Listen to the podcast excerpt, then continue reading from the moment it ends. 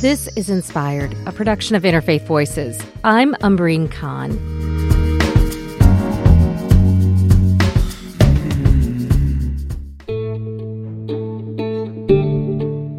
This week, we revisit my conversation with Sister Helen Prejean, the tireless activist fighting the death penalty.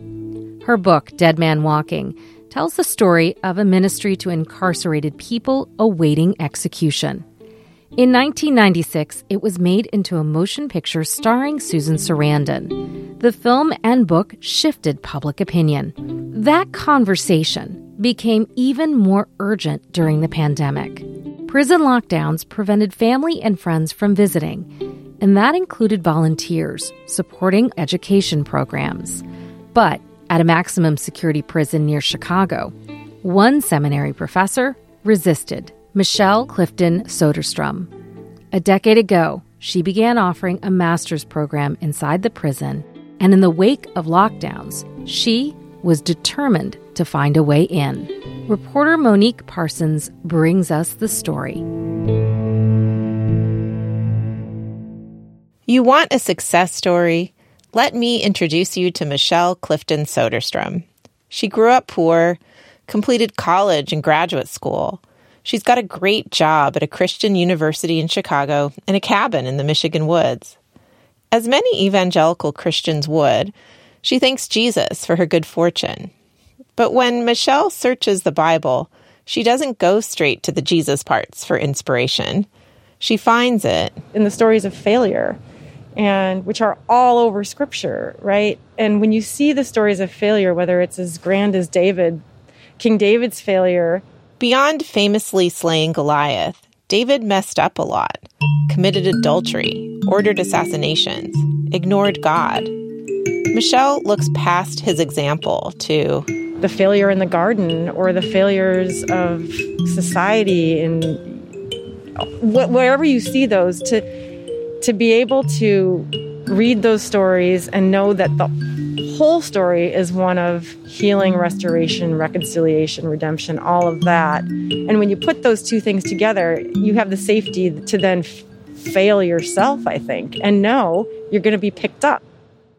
Michelle's in her early fifties. She's got unfussy, long brown hair, dresses a bit like she's ready for a hike, looks you in the eye when she talks. When she walks across the campus at North Park University, where she teaches theology and ethics, a lot of people say hi.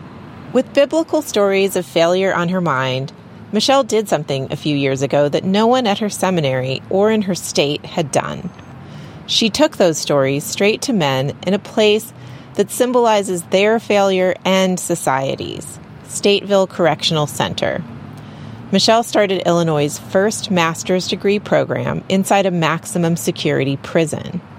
Definitely when we first went in, a lot of them were like, what is this white woman doing in here? What does she want? She wants the men inside Stateville to get an education. She wants some of those men to get out. She wants to abolish, or at least profoundly reform, an American prison system she sees as deeply unjust. Public want higher sentences because they're scared of violence and crime, but yet it's not based in real statistics and probabilities. That's part of our work, is changing that. Michelle believes that a lot of that change involves showing up and listening. Before she started going to prison, Michelle taught a course on mass incarceration at North Park Seminary. One of her students there, a young black man, really challenged her. He urged her to do more than talk. Basically, he said, Michelle, you, you teach all this great stuff. How are you really living this? In twenty ten, he inspired her to ask the school for a semester off, a sabbatical. And she made a plan. I started thinking about, okay, who doesn't have access to theological education? I believe in it. I thought, Prisons, prisons lock up disproportionately people of color, people who have been through trauma, people who come from low-income, economically distressed neighborhoods, uh, victims of domestic abuse and violence. These are the people we lock up. She made the first of many drives west from her house in Chicago, across the Des Plaines River, to a notorious maximum security lockup in the middle of two thousand acres of cornfields and meadow, down a wide driveway lined with trees.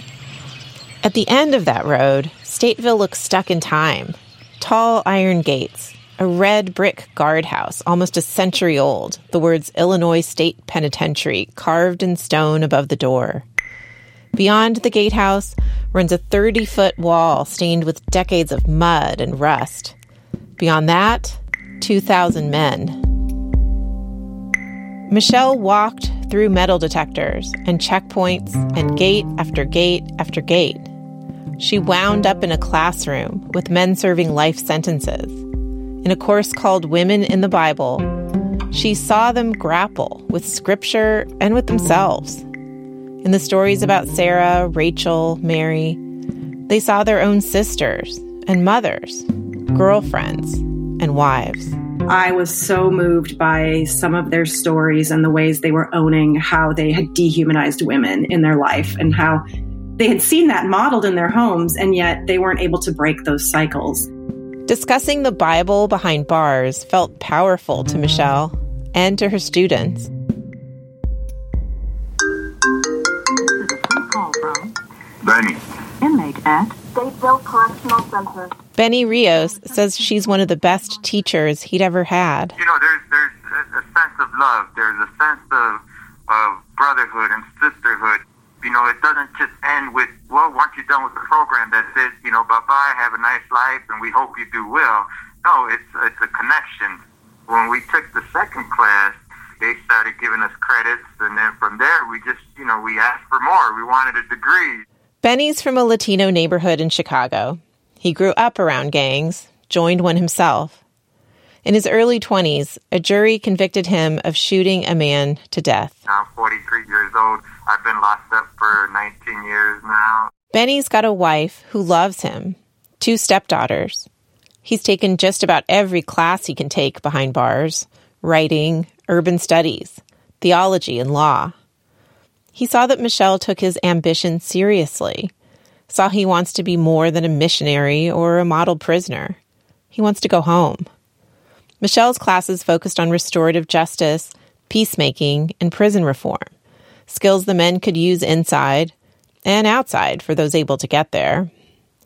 So far at Stateville, it's reached more than two hundred men. When we spoke, Benny was one of eighty on track to earn master's degrees from North Park University. Any type of ministerial work you want to do, or even all the way down to helping you manage your finances. So it's not just a spiritual thing, but it's holistic. They're looking out for every aspect of our lives.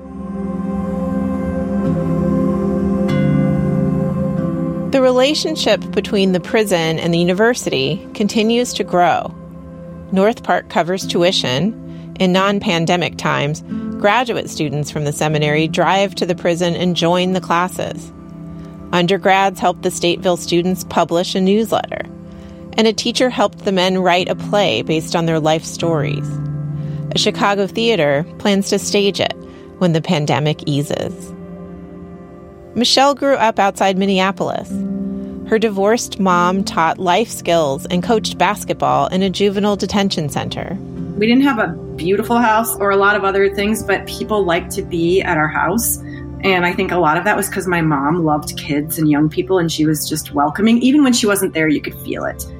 Michelle read widely and kept her mind open. She studied liberation theology, a field that blends Christian scripture, spiritual practice, and social justice. Works by people like James Cone and Gustavo Gutierrez. Their books inform what she teaches her students inside Stateville.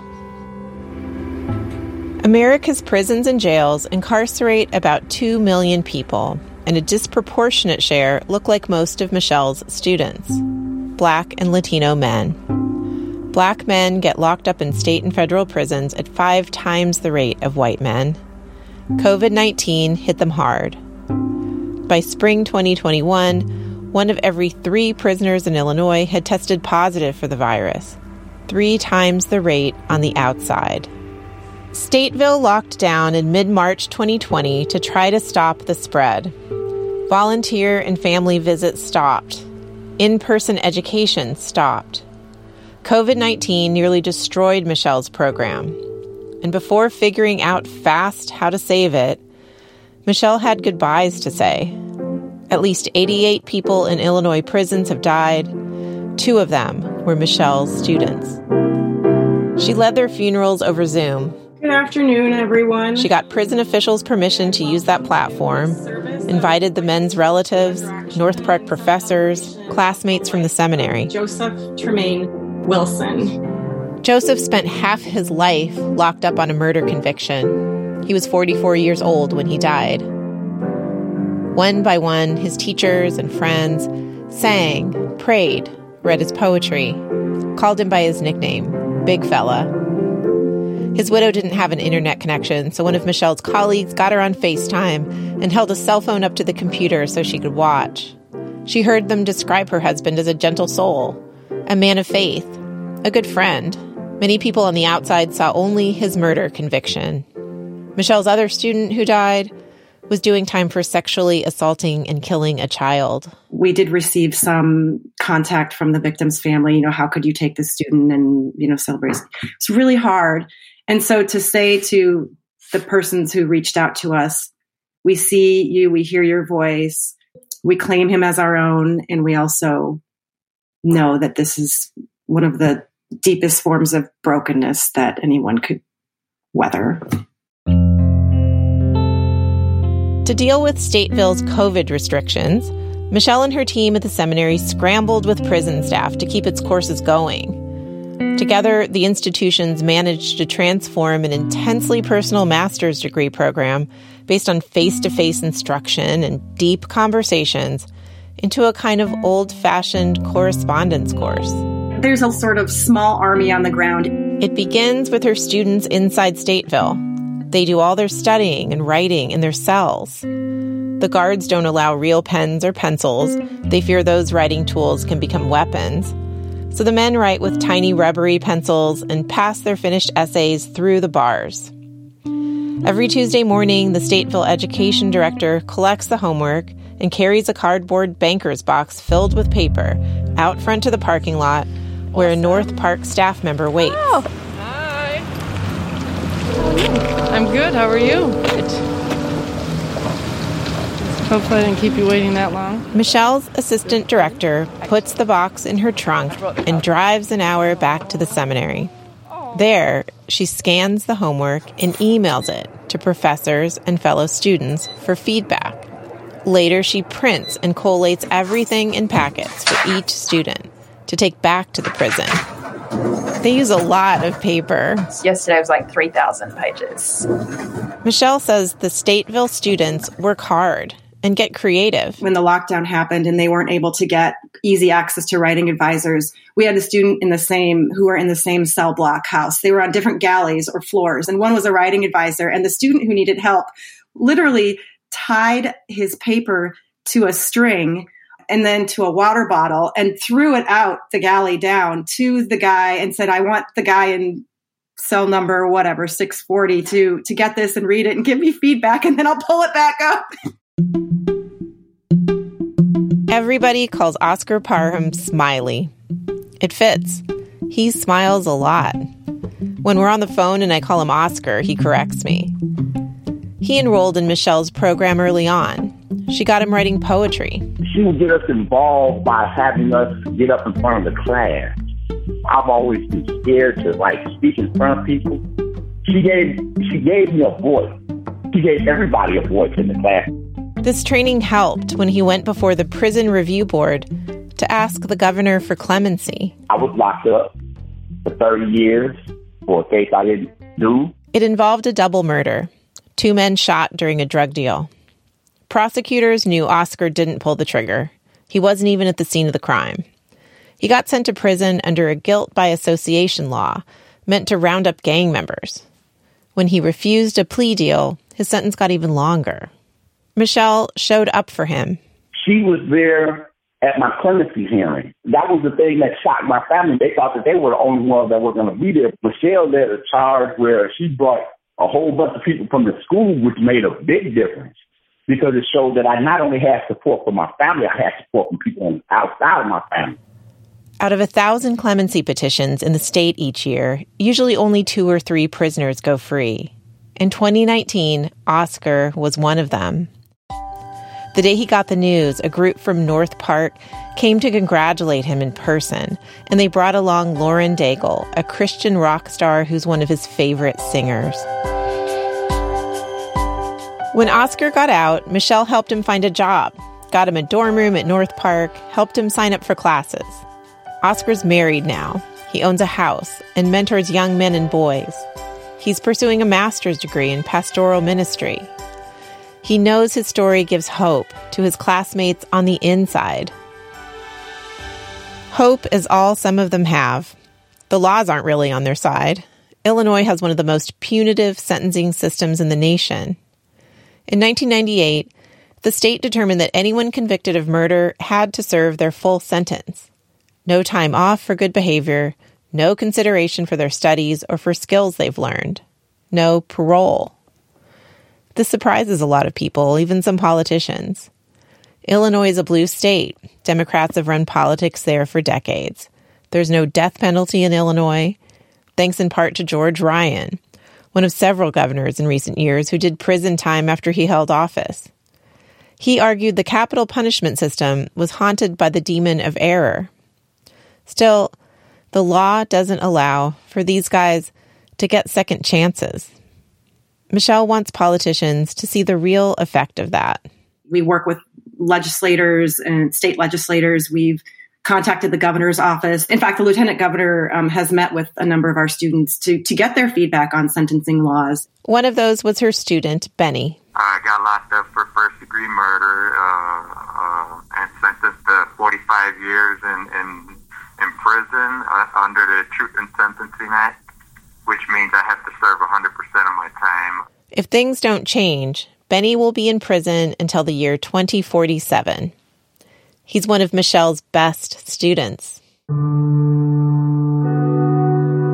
The Evangelical Covenant Church invests in Michelle's program with money, support staff, faculty, and students' time. It's gotten so much buy-in from the church because that's what the church is supposed to be doing. She says it manifests the New Testament gospel of Matthew chapter twenty-five, where Jesus says, "I was hungry and you gave me nothing to eat. I was a stranger and you did not invite me in. I was sick and in prison and you did not look after me." These are the people we lock up. It's the poor, the sick, um, the, the stranger, right? But in twenty twenty-one, Michelle says too many white evangelicals of all denominations cling to false notions of identity and miss Jesus' message. Michelle's seminary, North Park, is the flagship school of the Evangelical Covenant Church. Swedish immigrants founded this tiny Protestant denomination more than one hundred years ago. And while there's still plenty of Swedes, like Michelle, people of color make up nearly a third of the denomination. It's one of the most diverse mainstream Protestant churches. We know, as we've seen in the last few years, the way especially white evangelicalism has associated with power, misused power, has been part of the insurrections that took place in early January. The Christian nationalism, which is which is very deeply embedded in our evangelical world, that kind of racism and white supremacy is not new. As a kid and later as a student at a small Christian college in Minnesota, Michelle knew a lot of white evangelicals, people who looked like her, worshipped beside her in church. She knew some who looked down on people who weren't like them.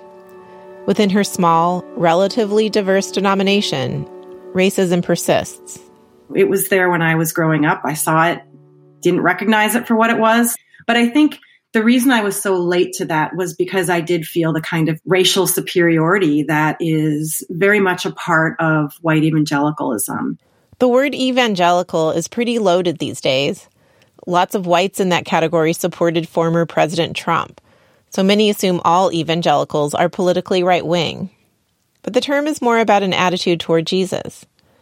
Evangelicals see his death and resurrection as a story with transformative power, one they feel called to share. That student who inspired Michelle to visit Stateville, he's an ordained evangelical covenant minister now. His name is Dominique Gilliard. He trains other clergy in racial reconciliation, and he taught a course with Michelle at Stateville. She never presents herself as a finished product. For me personally, it's even more powerful than her ability to talk about the work she's had to do, but her willingness to continue to say, like, there's still work before me. As much as I've already done, as much as I've already learned, that this is a lifelong journey that I'm constantly going to have to be unlearning stuff to be the best version of myself. Jamal Bakker is thirty-seven years old. He's been locked up since he was eighteen, serving a sixty-year sentence for murder. When we speak on the phone, I want to get a taste of what it's like to sit in class with him, something nobody's been able to do for more than a year. We talk about his favorite books on a reading list filled with intellectuals and activists. Gustavo Gutierrez, anything that he writes, uh, uh, Theology of Liberation, any James Cone, The Crossing the Lynching Tree, Black Theology, uh, my favorite author is James Baldwin. So anything that he writes, The Fire Next Time, my favorite book. Jamal tells me about seeing a man get shot when he was a kid, talks about the times he got shot when he was a teen, walks me through his recent essay on theology and suicide. A scholarly journal plans to publish it. In the photos of Jamal on the North Park Seminary website, he has a chiseled face and an intense gaze. He looks that way in his mugshot, too. On the streets, Jamal was known as Little Capone, a nickname he took on when he realized his birthday is the anniversary of Al Capone's death. Inside, he's a different kind of leader. He's on a new council to give prisoners a voice about prison conditions. He also mentors other men. He has a wife, a family, and as our twenty-minute call nears its end, he tells me that Michelle's program is in high demand inside. In my experience, most churches come to prison and they they give you the same spiel, they're here to save you, but there's nothing beyond that. He's seen Michelle, her colleagues, and the seminary students go beyond that. They've shown him that being Christian is about more than saving souls. And if we were successful and we were, like, saving every person in prison, right? In Illinois, it'd be forty thousand Christians in prison, right? Then what? You know what I mean? And for me, for Michelle and I have talked about this at length. It's like, yeah, that would be the equivalent of being on a sinking ship. And instead of passing out life vests, we're passing out Bibles. Jamal turned eighteen two days before the murder that sent him to prison. If the court had tried him as a juvenile, he would have been eligible for parole. He's appealing his sentence. If Michelle can testify, she'll say that Jamal is a powerful teacher and role model in prison, that he's taught her about empathy and perseverance, that he's earned a second chance. I've never been a part of a community so saving, so so invested. We're, we, all I can say, like, we save each other, and that's what a community is supposed to do, right? Jamal hopes to get out of Stateville one day. If he does, Michelle and her community at North Park will be waiting. Until then, they'll meet him where he is. This story was reported by Monique Parsons, the managing editor of Interfaith America, an online journal that focuses on interfaith engagement and religious pluralism. It is part of the Sacred Steps series produced by the K A L W's The Spiritual Edge in collaboration with U S C's Center for Religion and Civic Culture. Cheryl DeVall is the Sacred Steps editor, Tarek Fauda is the engineer, and Judy Silbert is the executive editor. When we come back, we revisit my two thousand nineteen conversation with Sister Helen Prejean, reflecting on her journey and calling to end the death penalty. You're listening to Inspired, a production of Interfaith Voices. Stay with us.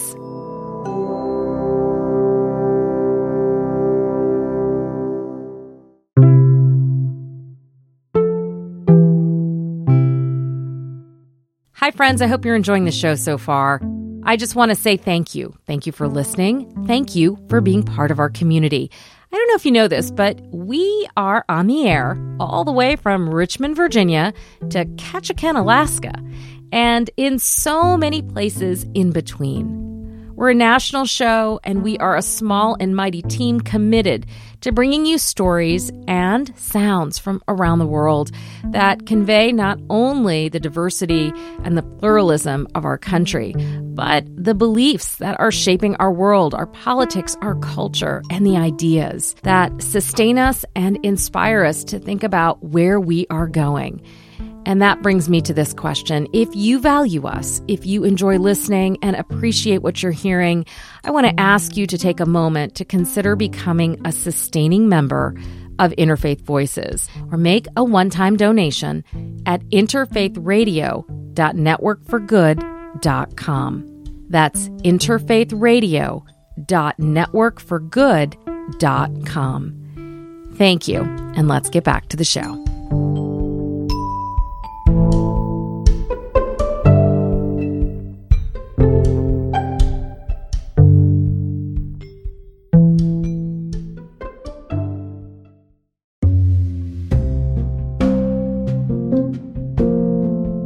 You're listening to Inspired, a production of Interfaith Voices. I'm Umbreen Khan.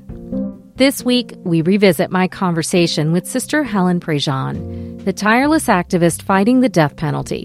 When we met in the studio to talk about her new memoir, Sister Prejean bemoaned the Trump administration's two thousand nineteen decision to end the federal moratorium and resume executions. On July first of twenty twenty-one, the Biden administration's Department of Justice announced the reimposition of the federal moratorium pending review of Trump-era policies. When the movie Dead Man Walking hit theaters, about eighty percent of Americans supported capital punishment. Now, it's just fifty percent. And religious voices have long been part of the debate. This conversation from two thousand nineteen explores how Sister Prejean found her way into her role as one of the most well-known faith-based advocates to end the death penalty. It's a journey she documents in her memoir, River of Fire. It is, in many ways, a prequel to Dead Man Walking, which is where our conversation begins. The first thing Tim Robbins, when we're doing the film of Dead Man Walking, first thing he explained to me was the difference between art and propaganda. So he says, I, in my D N A molecules, am against the death penalty. So I could shape a story. So we do the crime early on, then it kind of fades. Mm. Then you see the one who did the murder, the audience is following. He goes through a conversion. You're with him. Then you see him executed. You see him asking forgiveness. And you forget about the victims. And the boldest thing that he did was when they did the final editing of the film, he said everyone else on the editing group was saying to him, Tim, end the film Dead Man Walking with the execution of Matthew Ponslet because you have the audience. He's been through his conversion. Don't show the murders again. Mm. And Tim said, I don't want to have the audience. So he juxtaposes at the end of Dead Man Walking, you see the execution of Matthew Ponslet, and then you see his crime in the woods of killing one of the innocent people there in the woods. And it leaves the audience torn between the two. The one thing Tim felt wonderful about was he got letters from victims' families saying, thank you for the way you portrayed us. You didn't portray us as these frenzied people saying, kill him, kill him, I want you to kill him. Shows the real agony and struggle. So the audience struggled too. So Dead Man Walking, which came out end of ninety-five, got four nominations and Susan got the Oscar. It changed the way death penalty films were done in the United States. It changed the discourse because when you do art, you honestly bring people over to two sides of a question. You let them sort it out. When you do propaganda, you shape the story in a way you can only come out one way. And his movie didn't do that. No, no, it was it was really great. I mean, and you got to know that it was Susan Sarandon that made the film happen. She read the book, uh, Dead Man Walking, as soon as it came out in paperback. In ninety-four, look how quickly things happen. Hardback, A Dead Man, ninety-three. Paperback, ninety-four. Susan reads it, ninety-four. By the end of ninety-five, we have a first-class film. That's all God working for me. You just get your little boat on the wave, but boy, that wave, the wave. It, uh, and then she got the Academy Award, and there were one point three billion people watching that night.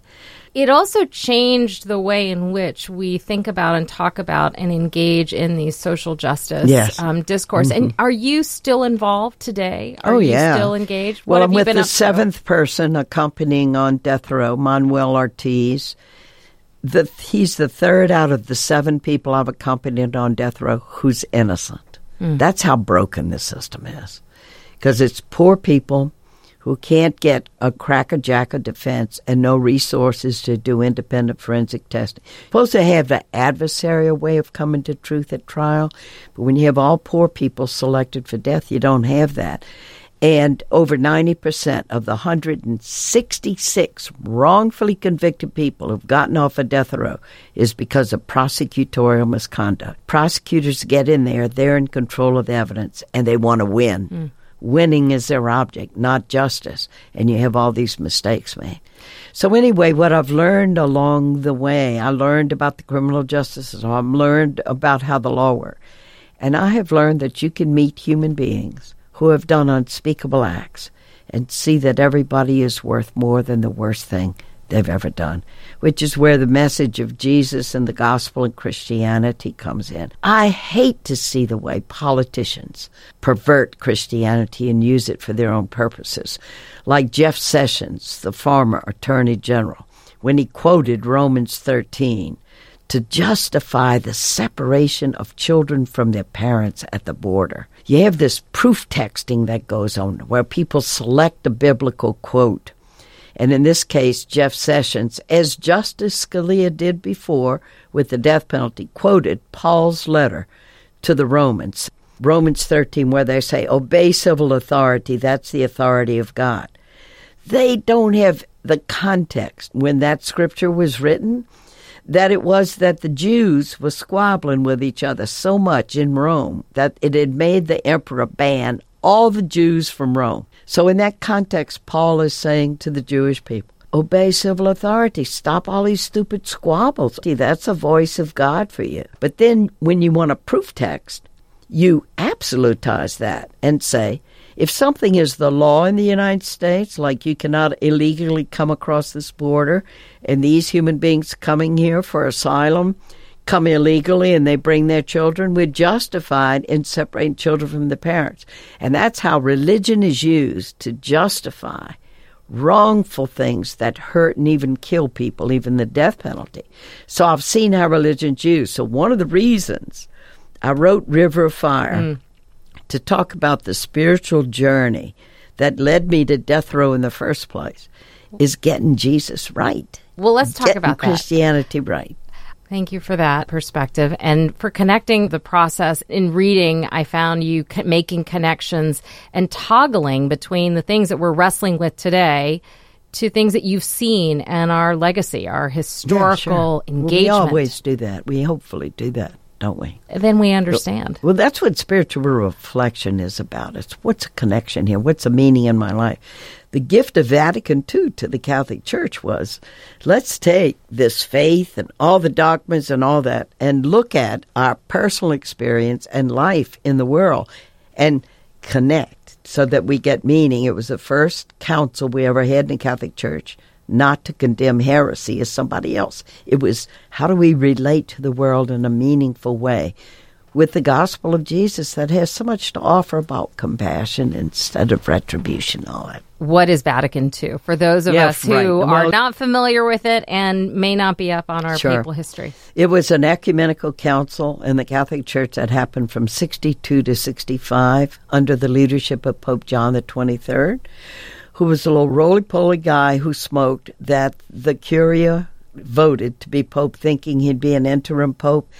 He hardly was an interim pope. Two months into the papal office, he said, I was praying, and the Holy Spirit has told me it's time for us to have a council on the church where we can update the church, open the windows of the church, take a look at the dogmas and teachings of the church, look at the time in which they were written, to make sense for our faith in a way that we haven't before.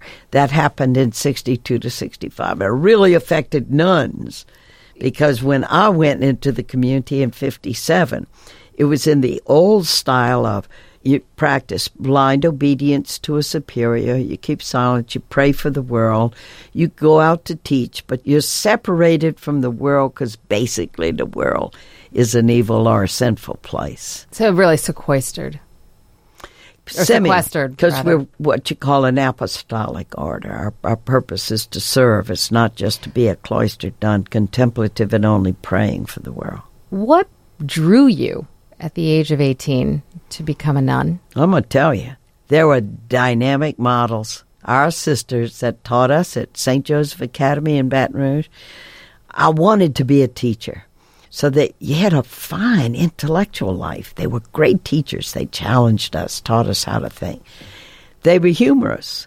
They were funny. I mean, they were really human, and they had deep faith. And I wanted that. In those days, in the fifties, you became a nun or you got married. If you were a poor single woman, you were nothing. It was just like neither fish nor flesh. So I chose the nun part, came from a good Catholic family. And I wanted to learn how to pray. I wanted to live out of the deep interior of my life. And I knew that as a nun, I would be given all kinds of resources and time for a spiritual life. I'd be able to make retreats. I'd always be going to conferences. That I'd be with fellow searchers in the spiritual life, where the spiritual life would be prized. And I have not been disappointed. What happens when you decide I've been called? Take us back to what, what that experience was like well, in the first couple days. Well, I write about it in River of Fire, leaving my Baton Rouge home with my wonderful family, Mama, Daddy, Marianne, Louie, and crying all the way to New Orleans to the novitiate. Mm. But driving up and wiping away my tears, and you have to enter into your life. Can't think about home. I'm always going to be crying. I got to embrace this life because it was stark. You get up at quarter to five in the morning, you know, prayer and study. And, and I did. I believe, and I think this is a deep Zen thing. There's a common thing in all religious traditions about when we enter into something and embrace the present moment and give ourselves over to what we're called to do. This would be true of a student, a doctor, anybody. Then the grace meets you there. We had a maxim in the community, never leap ahead of grace. Sometimes waking up at five o'clock in the morning, you couldn't think of, I don't know if I can do this the rest of my life. We had a sister in the division, Freddie. She'd get up in the morning, she'd kiss her bed after she made it, and she'd say, I'll be back to you as soon as I can get back. You can't take on your whole life, but you take it on a day at a time.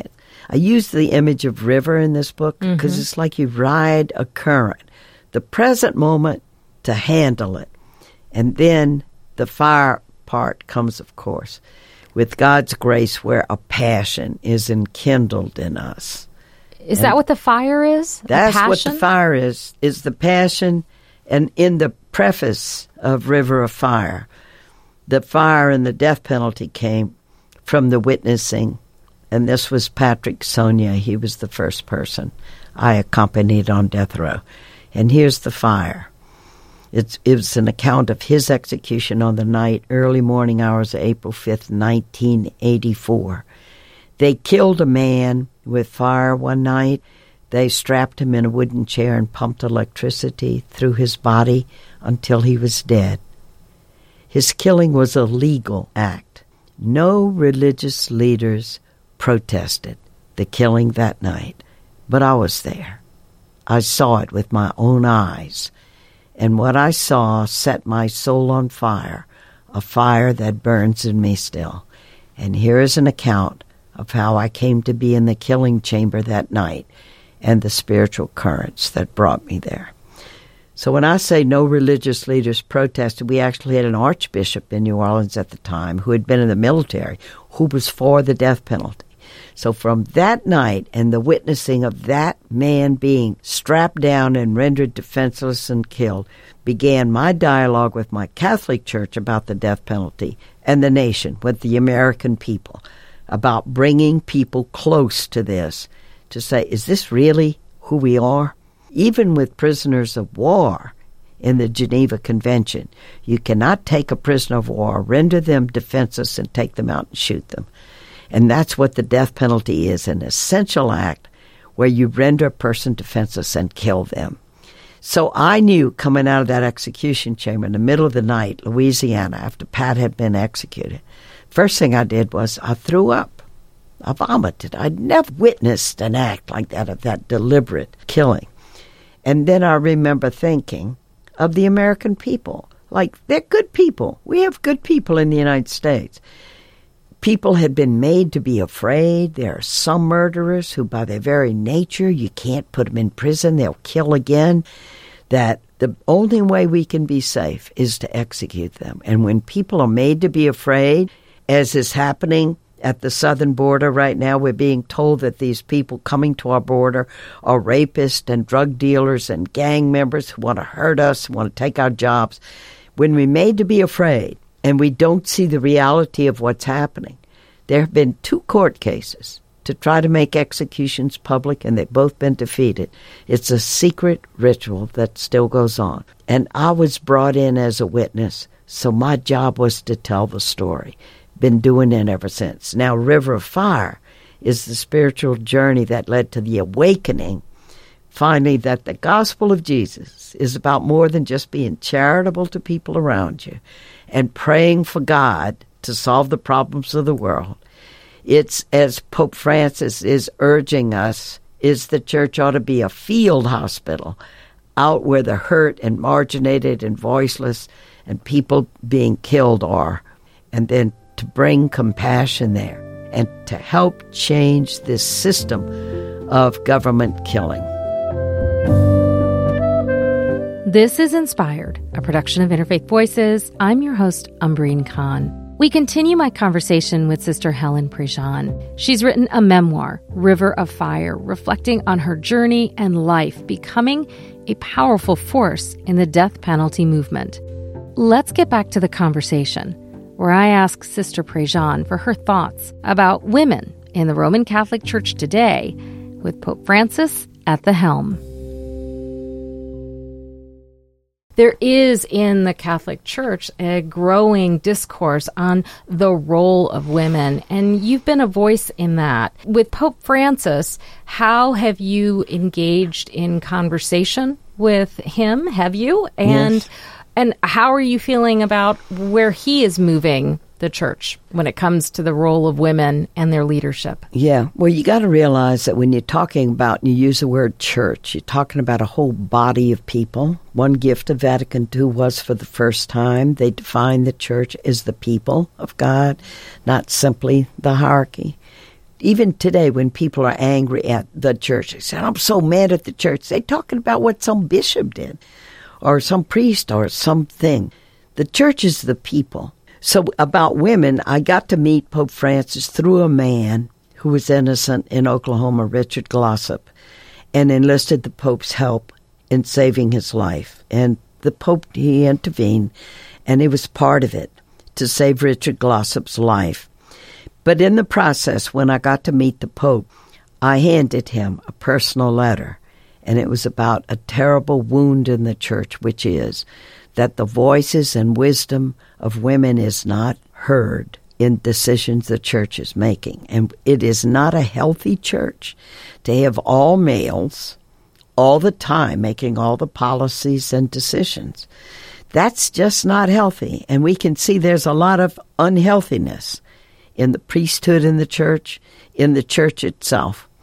If the church truly is the people of God, and everybody baptized, women as well as men, we need that full wisdom and that full healthiness. We need the full participation of women in leadership in the church as well. And I said to the Pope, I said, I have preached before the U N, before Congress, in many churches. But Protestant in my, churches? Protestant churches all over the place. And the synagogue. But in my own Catholic church, I cannot preach, and I cannot even proclaim the gospel at Mass. Only a male can do that. That's distorted. That's not according to the gospel of Jesus. And it needs to change. And it is going to change. Simply because what's not true and what's not whole is not going to last. So we have a growing number of voices of women just saying, you need us to be whole and to be healthy. So when you ask the question of priesthood, of course. What is it that simply by being a woman means that you cannot lead people in prayer? We have to ask that question. And then when you say, well, the answer is that it's got to be men, and then when you look at the arguments, because Jesus was a man, that is a purely accidental argument that has nothing to do with the spirit of who Jesus was about and what it means to be a spiritual leader. So you got to recognize the argument for what it is, purely sexism. Paul said, there is no man, no woman, no slave, no free. That when you come to Christians, you look at the gifts of the person and the spirit within the person. There's nothing about a woman who can't be a leader, a spiritual leader, as much as a man. So I've seen in thirty-five years of dialogue on the death penalty that things can change. I've been engaged with my church on that issue, and things have changed. Consciousness changes. And when consciousness changes, the culture of something changes. And I believe that same thing is going to happen around women in the church. Well, I'm curious how a new generation is coming up in response to this, because this, the role of women is one, but it's also the wrestling with accountability and repairing the lost trust over the number of systemic reports of abuse that have dominated not just the headlines, but discussion about the future of the Catholic Church. Well, you know what? The whole thing is, I use the symbol of river and fire for this awakening to what faith is. And Christianity, or Christian faith, is the following of Jesus and being him in the world. It's always going to be deeper and more true than what the institutional church is going to be able to embody. So there are all kinds of pockets of life within a religious tradition. Communities of faith, like people who are in the Catholic worker movement and are there with the homeless and the poor. Pockets of individual Christians who get in there and live the gospel. So the Christian life is always going to be about a prayer life, a deep interior life of meditation, so that we operate from the inside out and are not just following some stimulus response. It's always going to be about community of people. And it's always going to be about where the wounded, where the hurt, where's compassion and justice needed in the world. And that takes many different forms. The form of religious life nuns is taking now is young girls of eighteen are not coming into the convent and making a lifelong vow of celibacy, poverty, and obedience. But through associates, women join with religious orders. Mm-hmm. And so you live your life, but you deepen your spiritual life, and then you join together in ministry to serve the world. The conversations arising out of River of Fire are so interesting, because I've done it in about eight different cities now. And it's just an audience of people. I have a starter conversation. I share what led to the book and so forth, and you open it to people. So the conversation is opening up of, how do I have a deep spiritual life? How do I develop and strengthen my deep spiritual self? What's a connection between my deepest dreams and desires and having a purpose in the world, doing something meaningful? How do I not give in to the cynicism and the hopelessness when you just see, especially in leadership in the United States right now, where you just see such a moral bankruptcy of leadership, and you see people rising up in communities Jesus talked about wheat and weeds always coming up together side by side, and that's what it all is. Well, so you're in a room and you're having conversation, and these big questions come up around the conversation of River of Fire. How do you respond to the amount of cynicism and the overwhelming feeling of paralysis that so many people describe today, especially around our politics and the feeling that voices are not being heard? The big thing I've discovered about hope is if you're watching from the sidelines and you're just looking at the news, you lose hope more and more and more. You get more and more cynical. But when you're engaged, however small, but you have your hand on some rope, where you're with a community of people engaged in making a difference, life flows through you. It's non-action that leaves us paralyzed. It's when we begin to act, life flows through us. And then suddenly, we may not even realize it, but we're engaging in hope.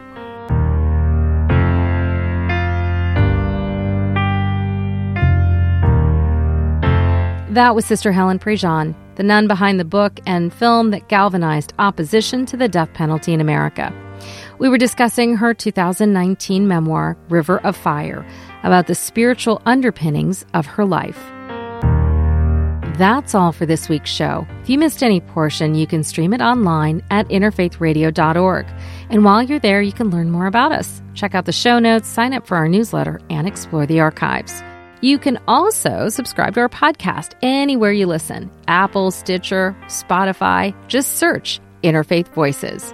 And while you're there, you can help us out. Leave a rating and a review. It helps others find us.